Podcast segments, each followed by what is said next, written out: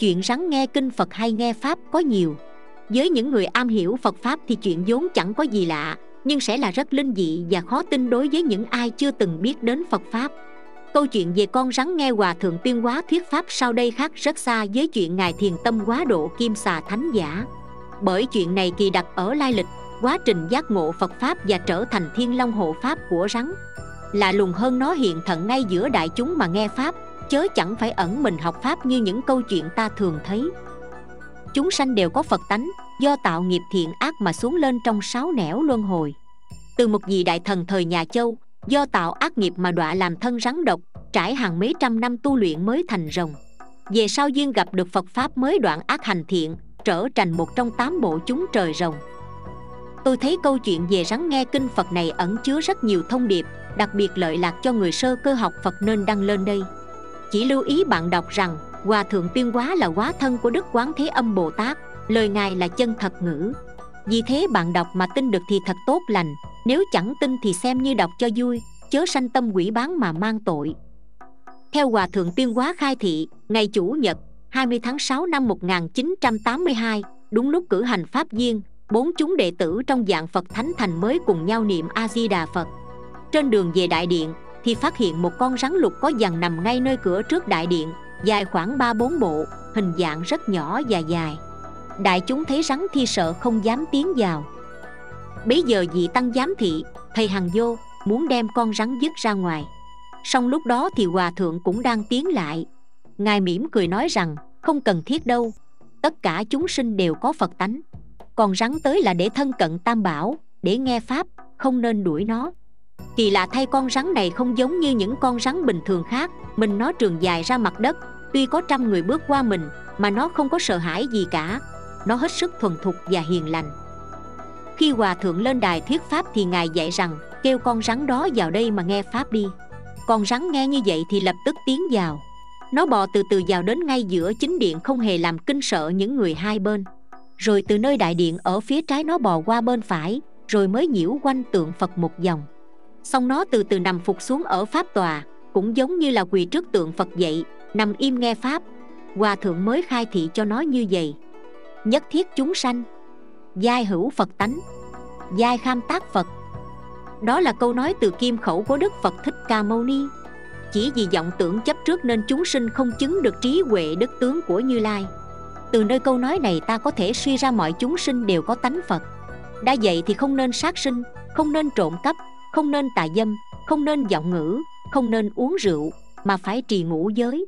Sát sinh là giết mười phương chư phật, vì chúng sinh là do phật thị hiện mà ra.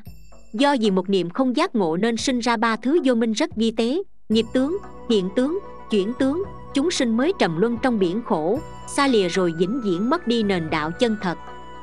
Các vị tô đạo hãy quán tưởng xem, hãy quán tưởng rằng tất cả chúng sinh đều là cha mẹ của mình trong quá khứ đều là những vị phật trong tương lai. Cho nên mình phải có lòng hiếu thuận với họ, giúp họ ly khổ đắc lạc, cắt đức sinh tử, không còn bị ràng buộc trong dòng luân hồi nữa. Bởi họ là các vị phật trong tương lai, nên khi họ chưa thành phật, mình phải tôn kính họ. Mình phải đối với chúng sinh như là đối với ba đời chư phật vậy. Suy nghĩ như vậy thì tự nhiên hết khinh thường, bất kính hay nhiễu loạn chúng sinh. Chúng sinh không phải chỉ là thứ hữu hình, thậm chí thứ vô hình như quỷ thần tiên ma đều là chúng sinh cả. Cho nên mình phải bình đẳng, cung kính, tôn trọng họ, không nên coi thường họ. Chuyện rắn nghe kinh phật, truy về tiền kiếp. Hôm nay con rắn mà các vị gặp ở phật điện cũng là một chúng sinh. Song do nó thì hiện thân rắn, nên chúng ta thấy sợ, thấy mà không nhận thức, thậm chí còn bị lừa nữa. Rắn này tới đây chỉ để thân cận tam bảo, để nghe pháp, nghe kinh. Nếu không vậy thì sao nó vào đây mà hết sức hiền hòa? Nằm phủ phục chẳng động đậy gì cả nơi bục cửa. Tuy nhiên, lấy mắt nhìn thì nó chỉ là con rắn nhỏ. Kỳ thật rắn này có sức thiên biến dạng quá, có thể ẩn hình, có thể thu nhỏ, biến lớn, lại biết đằng dân giá vũ, bay qua lượng lại trong không trung. Chúng ta không thể biết được bản lĩnh của nó. Rắn này tương lai tu hành thành công cũng sẽ đắc đạo. Phật kinh có đề cập tới thiên long bát bộ, thì rắn này thuộc một trong tám bộ đó, tức là ma hầu la già, đại mãn xà quan sát nhân duyên rắn này, có thể là, ở thời nhà châu, rắn này là một vị đại thần, song tâm địa rất xấu xa, hiểm ác. Vì âm mưu xoán đoạt ngôi vua, cho nên y dùng một con dao găm có tẩm rượu độc bỏ trong tay áo rồi đi hành thích nhà vua. Tuy nhiên, chẳng những y không xoán đoạt được ngôi vua mà ngược lại, còn làm cho trời giận, dân oán. Vì đại thần đó khi lâm chung thì sinh tâm hết sức sân hận, độc địa, cho nên chết rồi đọa làm thân rắn, rồi có đời chuyển thành con trăng lớn ở trên thế gian có hai thế lực là âm và dương, hay thiện và ác. Nếu theo đường thiện mà tận lực tô phước và huệ thì có thể thành tiên, thành thánh, thành bồ tát, thành phật. Nếu theo đường ác mà luyện tập thì thế lực càng ngày càng lớn, song toàn làm những chuyện hắc ám, nào là hãm hại, tàn sát, oán hận, báo thù. Do đó mỗi ngày mỗi chồng chất oán khí dày đặc lớn lao.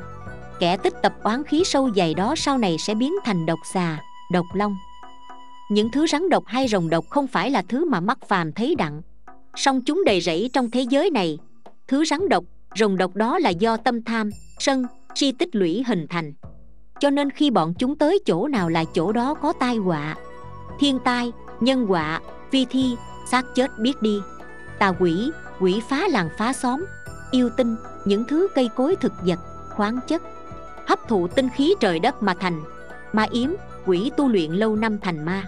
Hoành dịch lưu hành, những thứ bệnh nan y, hết thảy đều do những thứ rắn độc này tác quái. Còn rồng độc, dịch quỷ thì chuyên phóng khí độc để làm loạn tâm người, hoặc chúng đoạt tinh khí của người, làm cho người ta kinh sợ, điên cuồng. Cho nên, hiện thời lưu hành đủ thứ bệnh tâm lý, như là tinh thần phân liệt, hoặc là điên cuồng, khiếp sợ và đủ thứ tật bệnh sinh lý tất cả đều không ra ngoài phạm vi làm sóng làm gió của bọn yêu ma quỷ quái này. Tâm lý học và y học hiện đại không hiểu được một cách sâu sắc nguyên do của những chứng bệnh đó. Cho nên họ không thể đối bệnh cho thuốc để chữa trị.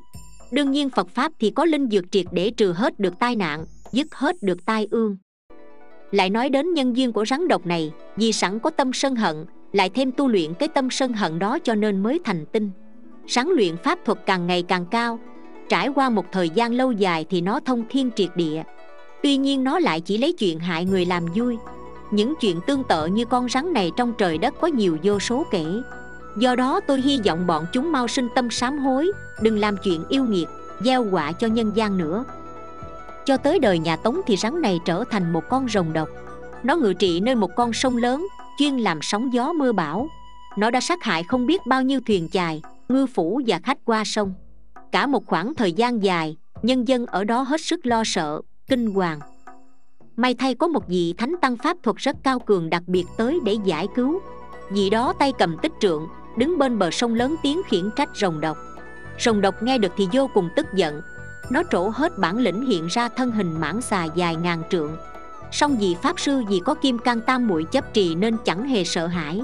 Ngài dùng pháp câu triệu và pháp hàng phục, hai phương pháp để chế phục quỷ thần trải qua ba ngày ba đêm sống chết chiến đấu với nó, cuối cùng thì ngài chiết phục được rồng độc. Tà không thắng chánh, khi ác thuật bị phá rồi thì rồng độc chẳng còn cách gì khác hơn là phải đầu hàng. Bấy giờ vị pháp sư này mới thuyết pháp rằng, tất cả mọi thứ đều là khổ, là không, là vô thường, là vô ngã, chỉ có cái nghiệp là theo thân mình. Đồng thời ngài dạy nó nên sinh lòng từ bi, dùng pháp thuật để giúp ích chúng sinh, chớ không thể gia hại sinh linh nữa rồng nghe pháp rồi thì thức tỉnh, nên được con mắt thanh tịnh. Vì pháp sư mới truyền thọ cho nó tam quy ngũ giới. Sau ngài biểu nó tới một sơn động nọ để tu hành. Lại dặn nó đừng làm não loạn nhân dân. Rồng độc liền tuân theo lời dạy. Từ đời tống đến nay đã trải qua mấy trăm năm lịch sử. Con rồng đó đã trở thành một trong thiên long bát bộ, thần thông biến hóa vô cùng. Có lần trong dạng phật điện có một vị tỳ kheo ni nói rằng, mấy ngày trước khi đi ngang qua đại hỷ xã diện tôi thấy đuôi con rắn này thò ra ngoài. Tôi lấy cây gấp bỏ vô hộp gỗ, định đem đi xa rồi thả để nó đừng gây hại người. Ai ngờ chỉ quay đầu lại, mở hộp ra thì rắn đã biến mất rồi. Rõ ràng rắn không cách gì có thể thoát ra được, nhưng lạ thay, thật là nó có thần thông. Hòa thượng cười mà nói rằng, con rắn này tôi đã biết nó từ trước rồi. 20 năm trước, khi tôi còn ở chùa Từ Hưng trên núi Đại Dư ở Hương Cảng thì nó đã từng tới chùa để nghe kinh. Tuy nó không làm hại ai nhưng ai cũng đều sợ nó. Sợ cái tướng rắn. Có lần có người cũng nhặt nó bỏ trong lồng, Rồi đem đi thật là xa, Không biết bao nhiêu dặm. Chừng khi mở hộp để thả nó, Thì rắn không cánh mà bay mất. Ngày nay Phật Pháp truyền sang Tây Phương, Rắn này cũng không chối từ đường xá xa xôi bay qua Mỹ để hộ Pháp. Sau cùng, hòa thượng giảng dạy như sau, chúng sinh học phật cần phải tin sâu nhân quả. Nếu không trồng nhân ác thì tự nhiên chẳng kết quả ác nếu trồng nhân tốt thì tương lai chắc chắn sẽ được quả tốt. Nhân quả không sai một mảy may. Mình giết cha người khác thì có người giết cha mình. Mình giết anh người khác thì người khác sẽ giết anh mình. Đừng nghĩ rằng có thể tùy tiện làm chuyện ác. Vì làm chuyện ác sẽ hết sức tổn hại cho mình. Vì sao?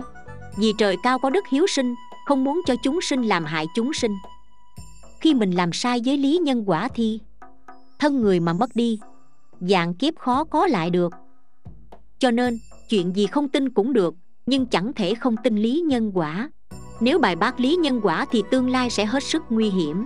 Bồ tát sợ nhân mà không sợ quả, cho nên hết sức thận trọng lúc trồng nhân. Nếu vì vô ý mà trồng nhân ác, thì lúc thọ quả báo ác, các ngài đối mặt tiếp thọ quả báo, không chạy trốn, không oán trời cũng không trách người. Ngược lại, chúng sinh thì sợ quả báo mà không sợ lúc trồng nhân. Lúc trồng nhân thì hết sức tùy tiện làm chuyện điên đảo đến lúc thọ quả báo thì sợ hãi vô cùng. Quán người trách trời, tại sao tôi phải chịu đau khổ thế này? Tại sao tôi phải chịu báo ứng bất công như thế này? Các vị có biết đâu rằng nếu như khi xưa không trồng nhân như vậy thì bây giờ sao gặp quả như thế? Hôm nay gặp nhân duyên này, có thiên long bát bộ hiện thân thuyết pháp. Vì thế cho nên tôi nhân cơ hội nói cho các vị biết tiền nhân hậu quả. Chỉ nhân nhất trước thác. Thâu liễu mãn bàn kỳ, nghĩa là chỉ đi sai một nước mà thua cả dáng cờ. Sai lầm chỉ một niệm mà kiếp giận khó giảng hồi. May thay là con rắn này đã quy y tam bảo. Tương lai nó còn có cơ hội để minh tâm kiến tánh. Nếu các vị không tin vào nhân duyên này, thì cứ tự mình thí nghiệm xem. Còn nếu tin nhân quả, thì đừng nên nghi ngờ gì chuyện này cả. Câu chuyện đến đây là hết. Cảm ơn các bạn đã chú ý theo dõi. Nhớ follow kênh mình để được nghe những câu chuyện phật giáo ý nghĩa mỗi ngày nhé.